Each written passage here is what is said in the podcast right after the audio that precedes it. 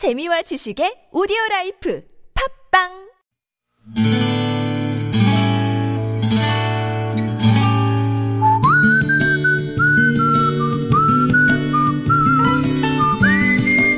여러분 기억 속에서 여전히 반짝거리는 한 사람, 그 사람과의 추억을 떠올려 보는 시간, 당신이라는 참 좋은 사람. 오늘은 경기도 고양시 행신동에 사시는 박순애 씨의 참 좋은 사람을 만나봅니다.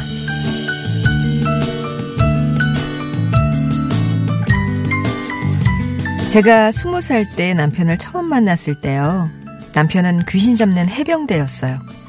해병대 돌격머리를 하고 머리부터 발끝까지 군인 정신으로 무장한 그 사람은 해병대가 무슨 벼슬이라도 되는 듯 그 특유의 기질로 제 약을 올리곤 했습니다.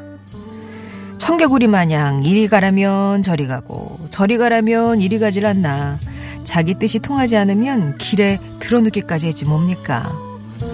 아마 그 이유였을 거예요. 저벌은 내가 한번 고쳐보자는 생각으로 남편을 품었고 1년쯤 사귀었을 때 슬슬 결혼 얘기가 오갔죠. 그런데 이 남자 해병대 출신의 효자이기까지 해서 결혼 조건으로 딱 하나 시부모님을 모시고 살아야 한다는 걸 들이밀더군요. 음, 그렇게는 못한다는 제게 그 사람은 이런 지하에 그럼 부모님 돌아가시면 보자 면서 돌아섰는데 아 그때 바지가랑이를 잡는 게 아니었습니다.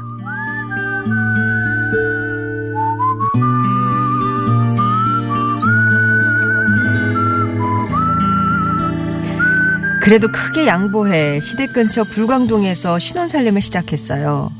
그러나 큰아이가 태어나면서 좋았던 시절은 가고 연신내 시댁에 들어가 드디어 시집살이가 시작됐습니다. 저는 어머님께 아이를 맡기고 없는 살림에 생활비를 보태려고 맞벌이를 시작했고요. 둘째까지 생기면서 우리는 가족이 되어 가고 있었죠. 간혹 술을 좋아하시던 아버님이 어디서 넘어지셨는지 얼굴에 상처를 달고 들어오시면 속도 상했지만 그래도 아버님은 늘 제 편이 돼 주셨습니다. 그렇게 영원히 함께 할 줄 알았는데 10년 전 췌장암으로 쓰러져 20일 만에 떠나신 내 아버지 이익현 씨.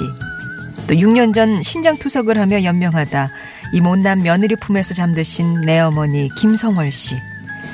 저는 두 분의 참 좋은 그늘에서 28년을 살면서 삶이 뭔지 배웠습니다.